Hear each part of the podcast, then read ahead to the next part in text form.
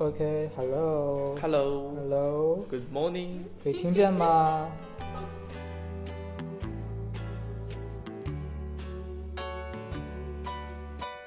大家好，这里是灯下漫谈，这是一档由南京大学阅读书社、南京大学新闻传播学院家书工作室共同策划的音频节目。我是周家俊，来自新闻传播学院。我是徐傲群，来自文学院汉语言文学系。我是林星，来自新闻传播学院。我是李一帆，来自外国语学院英语系。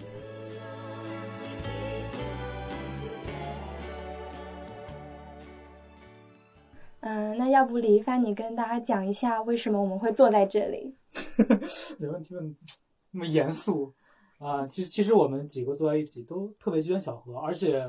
就是咱们都是不同院系的嘛，对吧？对。然后我们坐在一起，其实就是因为一节课，就是胡星老师的那个 DIY 的关于媒介的一些课程。我和林鑫第一次认识是在去年，就去年，嗯，媒介环境学的那个课。然后我跟徐浩群是在媒介文化，我跟赵家俊是在媒介环境学，所以网络一线牵是吧？我们这呃那个时候我我就觉得 DIY 是一个对于我来说非常非常非常特别的一个课，就是现在就是也是林鑫是来当我们这个社长，其实讲起这件事情还蛮好玩的。我们一开始都是作为一个学生在这个 DIY 的课堂上，但其实后来我和徐浩群是担任了这个一些课程的策划，所以我们就会发现，就是这个 DIY 课其实是让我们大家能够聚在一起的一个最重要的原因。那回想起这个课，我就会说，啊、我我们最初是在这个学校教改的这样一个背景下，然后在学校至少，我们这样一个学生自己去邀请不同院校老师，然后嗯开出这门课。所以我后来真正也是参与到这个开设中，我才了解到这样一个情况。你是什么时候加入的书社？哪一年？我其实是一九年的六月份，啊、正式加入了书社，但是我一八年九月入学之后就上到了 DIY 课，现在对我影响还蛮大的。我记得最初一门课是上这个呃我们宗教学系的宋立红老师，他是研究犹太文化的。然后我上这门课的时候，哦，每周要读很多那个英语文献，对我大一的来说真的很难。但是这个东西很有价值，因为好像在国内我们一谈起古典学就是希腊学，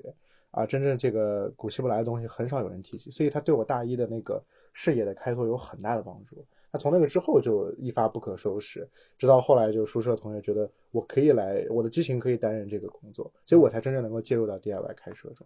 哎，李一帆，你是第一门就是媒介环境学吗？哦，我第一门还不是，我第一门讲的是那个四书英译，就是 critical reading of 呃、the four books，然后它里面就告诉你是用不同的一种方式去理解四书是如何被翻译成另外一种语言，然后并且我们去怎么样以一种可能是以一种西方人的眼光去介入四书这个作为一个文本。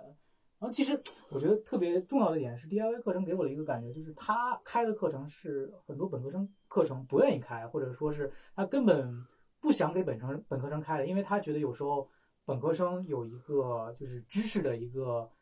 一个顶，是因为他们觉得超越这个顶，就是对于某些同学来说就太过了，可能大家不会跟上这样的课程进度。而且阅读量真的很大，由于你对堂课要跟上的话。嗯，所以 DIY 课是完全是出于同学们自己有这个求知欲，然后哎自己去创造环境，所以说最后 但其实说说实话，这特别特别精英主义的这样这样的一个，啊，对，但我们就是好像向大家证明了，就是本科生还是可以做这样一些研读的活动的。那么其实到今天为止，刚好是我们这个策划 DIY 课的阅读书社五周年的日子，能在今天开始录这个节目，也是非常的有趣。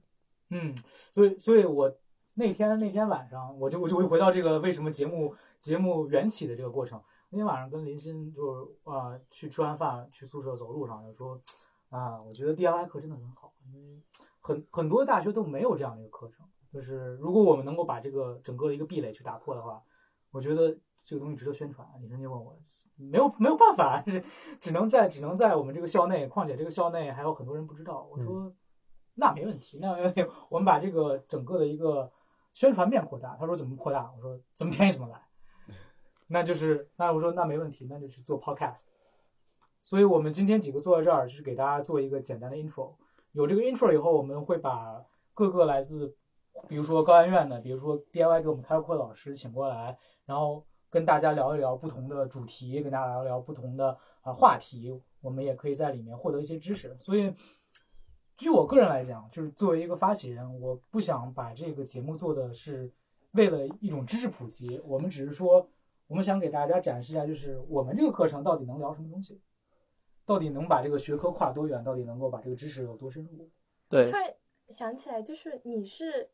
被零星拉进去的，还是没有，就是那我和林星不是舍友嘛，嗯，然后林星他那一天晚上就跟我说，哎，我们在搞一个 podcast 的项目，然后就给我讲了巴拉巴拉巴拉，然后我听着觉得，嗯，这样一个就是怎么说，我也一直有这么一个想法，就是能坐下来和那一些呃以往可能见不到那些老师，哎，就在那边谈天说地，或者说交流一下自己的经验之类的。然后所以说我听到这个项目的时候也是怎么说非常感兴趣吧。然后当时就觉得说，如果可以的话，我希望可以加入这么一个项目。嗯所以说，其实这个灯下漫谈的这个节目呢，它是对我们以往的那个非常自由的 DIY 课的进一步的延伸。我们进一步的把名师从本科生的课堂上再请到跟我们的这样一个对谈中来分享一些更多的这样一个细节。所以说，这个是可能是我们这个一脉相承的这样一个精神。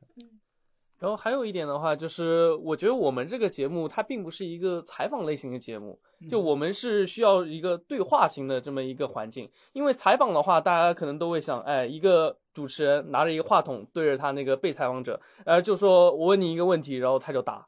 对吧？那么在这样一种情况下，被采访者他可能会给我们一种感觉，就是他是一个处于被动啊，处于那种低位这么一个存在，他必须要哎经受采访者那么一种锐利的目光啊，就一直在面被凝视着。那这样的话，他可能会有点紧张啊，对吧？而其实提问者更加紧张，就是说提问者他是有一个预定的任务，他要把他今天要问的问题问完。所以当他在看哦，我的受访者又跑出去了，我要赶紧把他抓回来，然后我要赶紧把这些问题都问完。其实他非常紧张，那可能他不能作为一个对话者参与到这场对话中，所以最后就是他抛出了一个非常暴力的问题，然后等待着那个被凝视的受访者再进一步的回应，而他却不能够讲出自己想讲的话，而是要等着把那个问题清单问完。新闻记者也太惨了吧，在我们的话，在我们的语境下，在你们说 体验一种完完全全的幻灭感，就是哎，不能不能写稿，也不能问稿，这问了这么半天。其实我觉得就是这就特别呼应我们这个漫谈这个节目，就是为什么要漫谈，然后我们为什么要采用这样一个方式？可能对于我来说，就是很多时候漫谈能够让人问出一个很愚蠢的问题，就是很多时候我们不敢在生活中问愚蠢的问题，因为我们怕就是说，在这样一种地位不平等的情况之下，我们会失掉自己的面子，或者说我们会呃让别人觉得自己不配合别人说话。但是如果一旦我们把自己放到一个这样的公开的语境之下，我们在两个人平等面对面说话去交流，我们就可以把自己的缺陷暴露的怎么说，暴露的淋漓尽致。所以这是一次自白的实践，而我觉得它刚刚好契合了我们这个节目的名字，也就是《灯下漫谈》。其实大家其实并不知道，就是为什么我们要叫《灯下漫谈》。《灯下漫谈》就是因为啊、之前这个书社的公众号啊、当起名的时候，发现“阅读书社”这个名字已经被抢注了，所以谁说谁抢注的？我不知道，然后被抢注了，所以我们的第二任社长呢，他就哎这个一暴力引用了一句鲁迅先生的这样一个话，来起了这样一个名字。而今天我们当选用这个节目的名字的时候，就自然的用了这个名字，因为它非常好。我们讲不清楚自己想说什么，不知道自己到底想表达什么，然后我们的这种哎幽微的内心的情感，当被放置在灯下的时候，它就被解蔽了，它就可以真正讲出来了。它其实是一种对话的精神，而我们更希望的是。之后，在这个灯下，能把更多的老师给解蔽了，让他跟我们处于一种平等的对话状态。这就是勇气。嗯，对对话的勇气像以往的话，可能就是哎，那个老师就高高在上的站在讲台上面，就在那边散发着灵韵的啊，散发着光辉。其实我觉得，就是之前那个 DIY 课，在相较于以前的那种上课方式，就是已经有这个对漫谈的效果了。嗯，我记得，像尤其像上个学期，我们都是疫情在家，那个时候简直就是一个广播节目。每天我们四个每周四晚上都会上那个，就是回听的那个回青老师的 回青老师的没有关系，没有关系文化，打败权威。回青老师那个文化研究课。那之前，哎，你们会比较就是最最喜欢至今上过的 DIY 课是哪一门？呃，像我的话，我给我改变最大应该还是大一，呃，大一下学期上的兰江老师那门二战后的法国哲学。因为那一门课的话，首先我那个时候才大一嘛，对吧？那个可能基础也不是特别的完善，然后就去上了那么一门，对那个阅读量要求很大，包括你还是需要有非常多的那种哲学史的那些知识，不然你可能很难理解那些啊、就是那些云里雾里的他们到底在说些什么东西。然后就是在这样一个情景下，我被迫，哎、也不能说被迫，我有了这么一个契机，就是说去读了那么多可能相关的，比如说萨特啊，读了啊、科耶夫啊，读了德勒兹这些非常啊、本来离我距离非常遥远这么一些哲学家，对吧？那么这样的话，就是从此啊，从此就给我打开了一扇新的大门啊，就是从那么一个法国哲学，以法国哲学为透镜，我可以去以它为那么一个方法去理解更多的东西啊，包括像他们那些思想，其实对我呃到现在为止的那样一些嗯呃研究啊，就如果能说研究的话，也是有很大帮助。所以其实你这个还是蛮难得的，就是如果没有这个课程的话，可能一个学文学同学是没有机会去交流这么多的哲学著作的。所以说现在的话，就是其实通过这个课，你恰恰就形成了一个比较完善的这样一个知识体系。而我其实，嗯，当我回想起我的 DIY 课经历的时候，总会想起我大一刚入学的时候，我在还在去往南京的火车上，然后看着那个录取通知书里介绍这样一个课程，填写了那个呃犹太呃文明的这样一门课程的报名表。最后奇迹般的我就通过了，然后我一进到大学，哦，我就我就懵了，因为呃，这当时是去上宋立红老师的这一门课，而他呢其实是国内非常前沿的犹太文明研究和早期史的这样一个学者，所以当每周我看到那那几篇啊纯英文的一个宗教式的注解和点教的时候，简直非常困难。然后每天大一上了我，然后英语也不是特别好，读的非常难过。但是其实真正通过了那样一个学期。对犹太人的那种解经传统的复现，其实让我对这样一个东西有很深的理解，就是好像你可以进入到他们的思想脉络中去理解他们为什么会那样想。那么这个东西就其实成为了一个思想的底色。当你再看到任何这个犹太的作家或者他们的那种表达方式和思维方式的时候，你都会想起读那些经的那那些日子。所以说这个课就开启了这个 DIY 的这样一个疯狂经历，所以就有了后来我们的认识。你一共上了多少节 DIY？哦，我应该上过六节左右吧，然后还算旁听，可能有个七八节的样子。嗯，啊，我觉得，嗯，我觉得我和林鑫的这个想想法或者他的经历非常相似，因为我对我印象来说最深刻的那个课就是呃媒介环境学。当当时就是我来上课的时候，在那儿坐着，坐在第一排，因为我特别喜欢坐在第一排，在在第一排。就是最危险的地方，也是最安全的地方。有时候我我上课想睡觉，就在第一排趴着睡觉，老师看不见。灯下，哎，灯下黑，灯下，灯下黑，哎，灯下黑，灯下黑。然后当时林鑫就从门里走进来，我告诉他，这这是我们外院的这个大本营了。我每次都在这个五零八上课。然后到了后来，我们俩逐渐认识了。他讲的是哈罗德·伊尼斯的这个传播的偏向，然后《帝国与传播》两本书。我讲的是麦克卢汉这个理解媒介。论人的延伸，然后我们真的就是在这个课上，哎呀，花了大功夫，费了大心血，就是每天晚上看到十一二点，因为那个书也厚啊，又厚又难又臭又长。然后，但是最后你真的能感觉到，就是你整个的一个思维变化。因为对于对于我一个对于我来说，一个外国语学院学生，就是外国语学院，它非常注重的就是文本的细读和理论的应用。就是我我估计学校学生有这个特别相似的感受，就是很多时候文学批评就是一个工具箱。就是它这个工具箱里面，你可以拿出来各种什么新历史主义的批评，然后呃那个什么像是精神分析、马克思主义或者怎么怎么着，你把这个和文本去结合。但是你会发现，就是你这个文本里面永远都只有这样的一个框架。如果你没有办法从一个其他的方式来去审视它的话，那你永远都是做一种理论套壳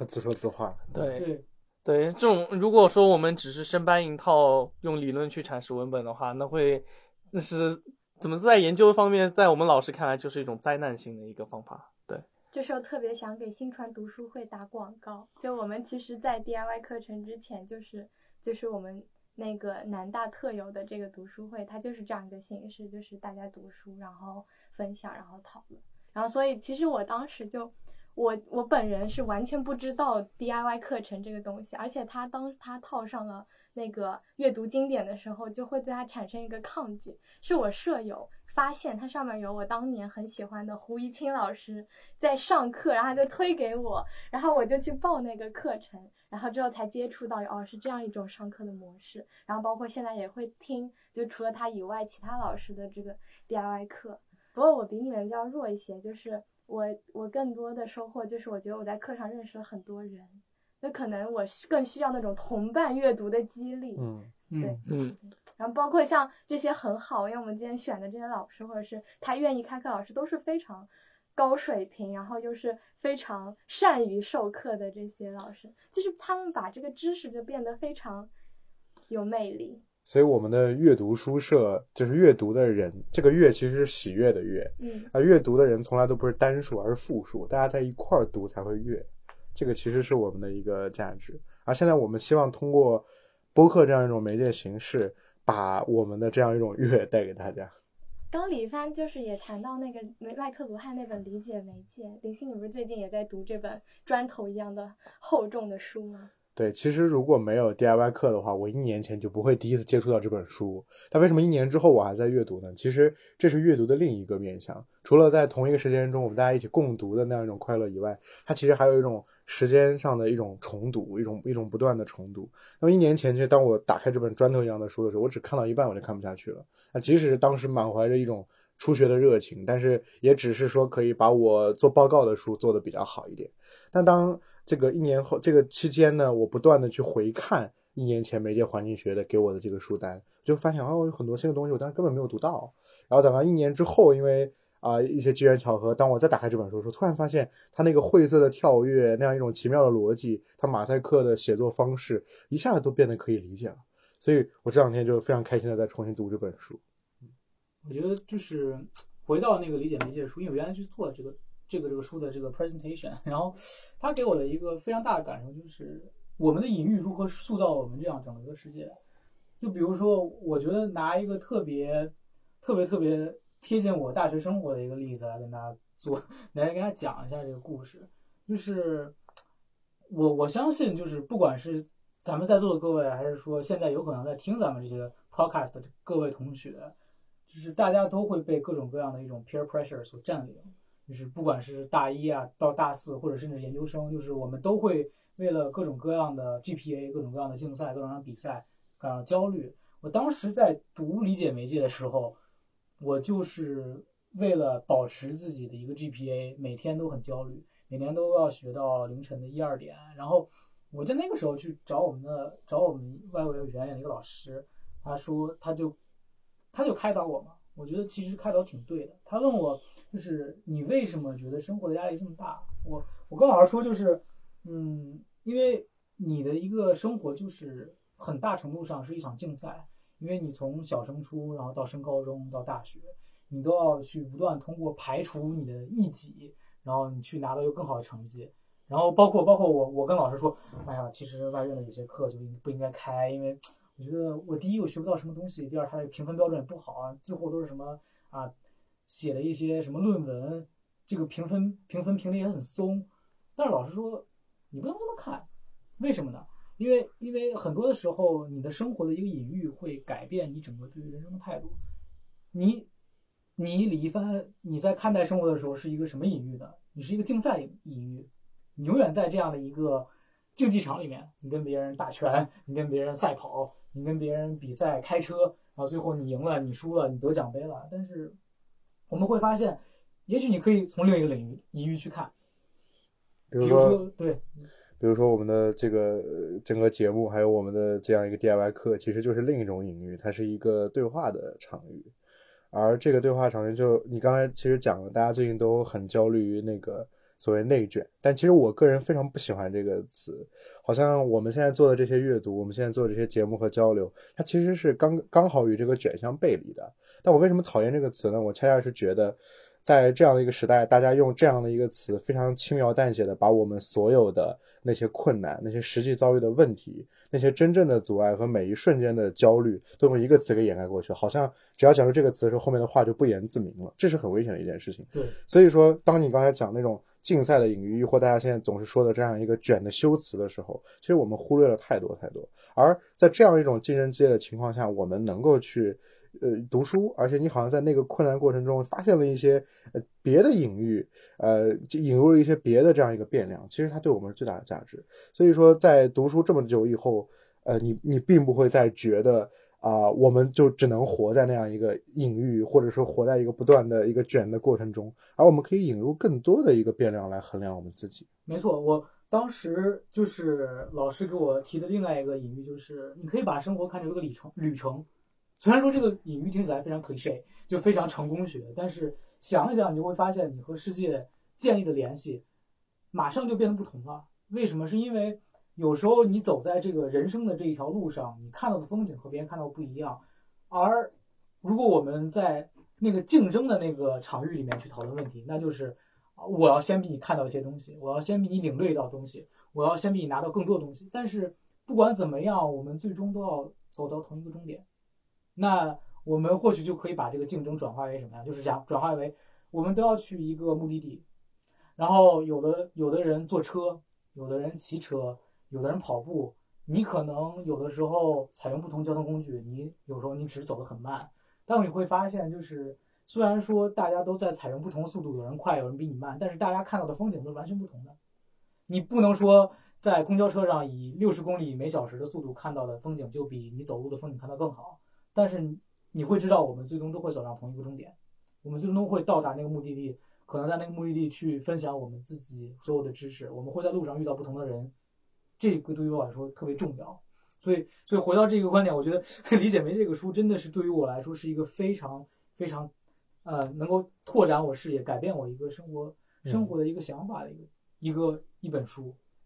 啊，其实在座其实读书最多的还是文学院的徐耀群同学，因为我之前跟林欣还有李一帆他们聊，其实他们。不是，就林星可能以前读历史比较多，然后李一帆的话是大学以后开始疯狂读书。那你是你是从小就开始读书吗？嗯，怎么说呢？我从小读的还是文学类的书吧，而且说实话，我基本上是从初中开始读文学的书，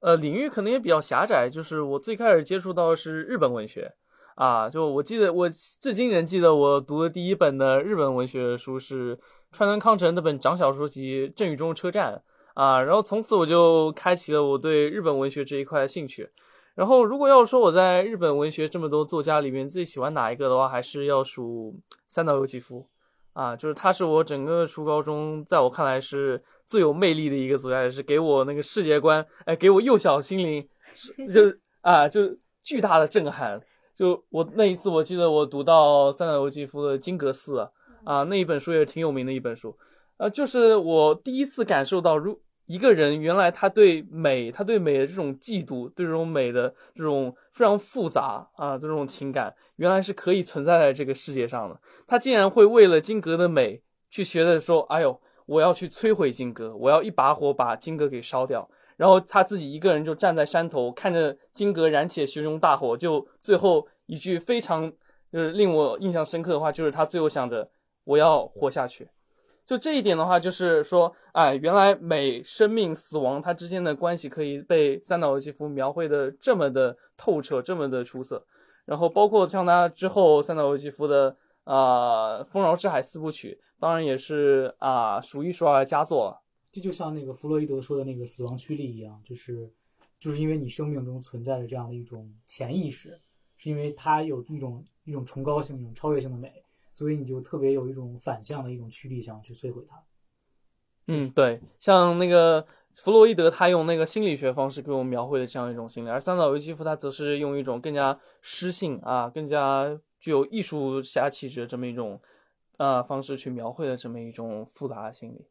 其实徐耀群说的这个，我觉得很有意思。也就是说，我们大学的这样一个阅读实践，其实从一个很早的时候，或者说哪怕是你以前没有读过很多书，从某一个节点就已经开始了。对，我就想起，因为刚才那个嘉欣姐也说，我特别喜欢读历史书，但其实真正让我一本很推崇的，但它广义上不被视作是一本历史书，其实是啊茨威格的《昨日的世界》。为什么会选择这本书呢？其实我们在书写历史有很多种方法。啊，我最早接触的历史书是这个加引号的历史书，是上下五千年。它作为一种通俗读物，它其实是代替了我很小的时候那样一个呃故事书在我生活中的一个位置。所以我从小就在听越王勾践的故事，当然它是一种被戏剧化和演绎化的改编。那历史到底是什么呢？历史好像有的时候可以被视作是故事，但历史其实更多时候可以跟人的生命时间相相关联。就为什么我特别推崇茨威格的这一本书？呃，我当时看到这本书的时候，其实是因为它是以一个个人的角色在讲述那样一个一战、二战那样一个变化最大的时间，那样整个一个时段。欧洲的一个一个状态，甚至是整个世界的一个状态，也就是当时他们所揭示的所谓人类的精神危机，或者是那样一个动荡的年代。但他的一切的一切都是从自己的眼里去去看出，从自己的笔里去生发出来的。那么所有的东西都是从他自己的视角去阐释的。而在这个过程中，虽然他讲的是自己的故事，但是这个故事却你你看了之后，你会觉得这是一个时代的故事，这个是好的历史。虽然它是一个文学式的回忆录。啊，一个一个传记，那么这个书对我影响就很大。所以，当我讲我喜欢历史的时候，可能我讲历史是一种更加广义的历史，是我们对一种过去记忆的留恋。其实这也是我们现在在聊的这样一件事情。而我们所说的这样一种，呃，我们在阅读在过去的这样一个关联，其实对我们今天影响非常大。呃，我们可能到大学做了这些阅读的活动，上了更多的研讨课，我们的阅读变成了一种共同的行为。但其实在此之前，在一个更加悠长的时间线里面。我们的阅读是一种个人的行为，而那些最初的阅读其实形成了我们思想的底色，它其实决定了我们之后的。我觉得从某种程度上可以说改变了我们的人生。你这个想法特别特别像是那种德勒兹那种不断在差异与重复之间构建的那种感觉。就是 我我记得就是这学期这学期就上那个课，兰江老师说的嘛。兰江老师就是说，就是我们现在所世界上创造的一些很多的意义点，就像一群芝麻一样撒在地上。然后你现在就是一个小孩儿，然后你拿一个圈儿，一个一个绳子的圈儿，想把它们套起来，然后你这个圈儿永远不够大，然后你就必须每次都只能套到一个特定区域里面的一些芝麻，然后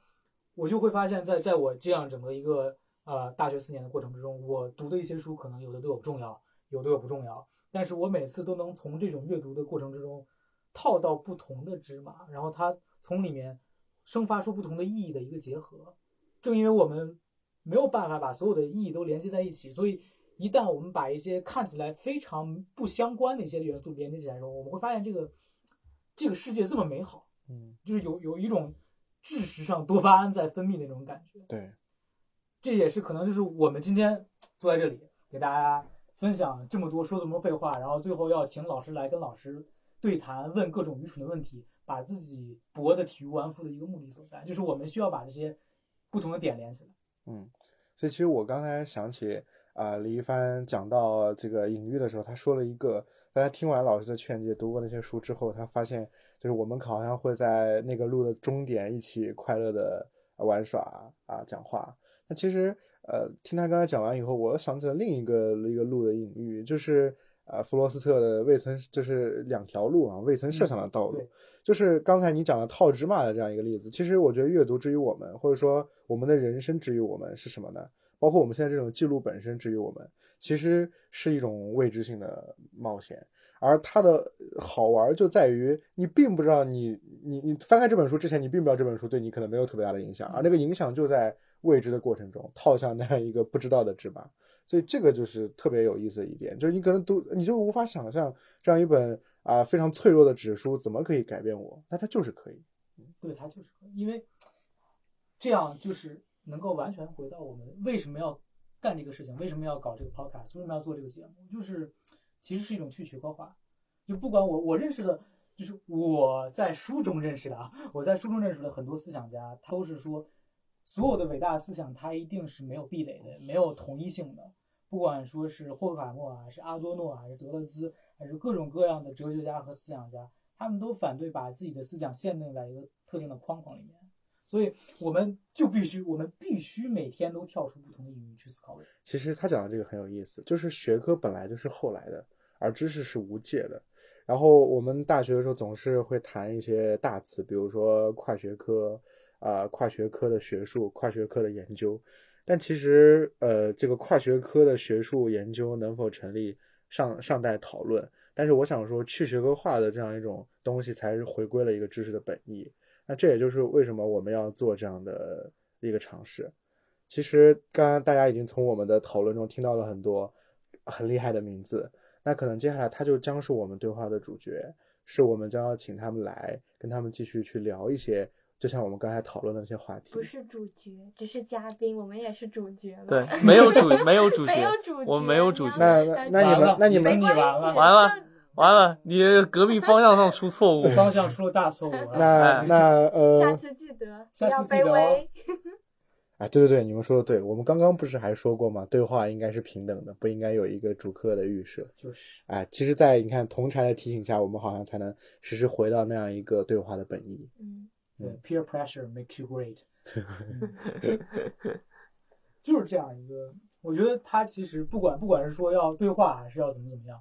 这就是其实这也是我的死心，就是我想加一些私货，就是我其实对于 podcast 这个媒介，就是自己有一种特别强大的一种喜爱感，因为很多时候就是不管你是用写作啊还是用面对面的口语，你都达不到这样一个 podcast 的一个效果。嗯，就我记得上学期特别清楚，就是当时呃，我以一个大三学生的身份，然后去修大一学生的那个媒介通论。对对对对对，当时胡老师就是用的音频的方式传到教学立方上，然后给大家讲。然后我就特别喜欢在一个晚上把这个灯关掉，自己坐在椅子上，然后听他的声音是怎么样随着时间流动。有雏形了，那个对对对，就是他怎么样随着时间去流动。我们可以去发现，就是我们写的东西、打印出来的东西，我们是拥有绝对的主体性的。我们可以啊一目十行，我们可以量子阅读，什么都可以。然后如果是口语的话，我们尽管说是也跟着时间流动，但我们会被很多人的一些手势动作呀、一些周围的环境所影响。但是这是 podcast 呢能够超越他们的事情，就是它能够真正让我和你作为言语的存在进行一种。无缝的衔接，就像那个 Jordan Peters 在做的一样。我们虽然做不到心连心，我们手拉手，这个手拉手是一个隐喻上面的意义的。我们用声音手拉手，所以你看，这似乎就引出了，我就我就突然想起了那个大萧条的时候，每天守在这个收音机旁听着罗斯福总统炉边谈话那些美国民众。就你你现在在回想一下，你会发现灯下漫谈和炉边谈话还蛮像的。开始抬高自己，我们都想做罗斯福是吗？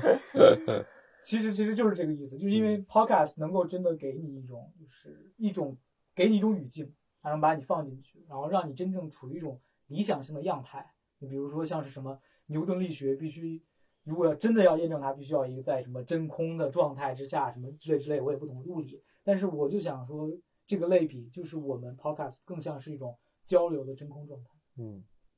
那我也希望在接下来的录制之中，我们和老师都能进入这种理想状态，我们真正去碰撞出一些思想的火花吧。嗯啊，那今天也已经胡说八道很久了，就一起嗯在 S 一节目不见不散吧。大家再见，拜拜，再见，拜拜。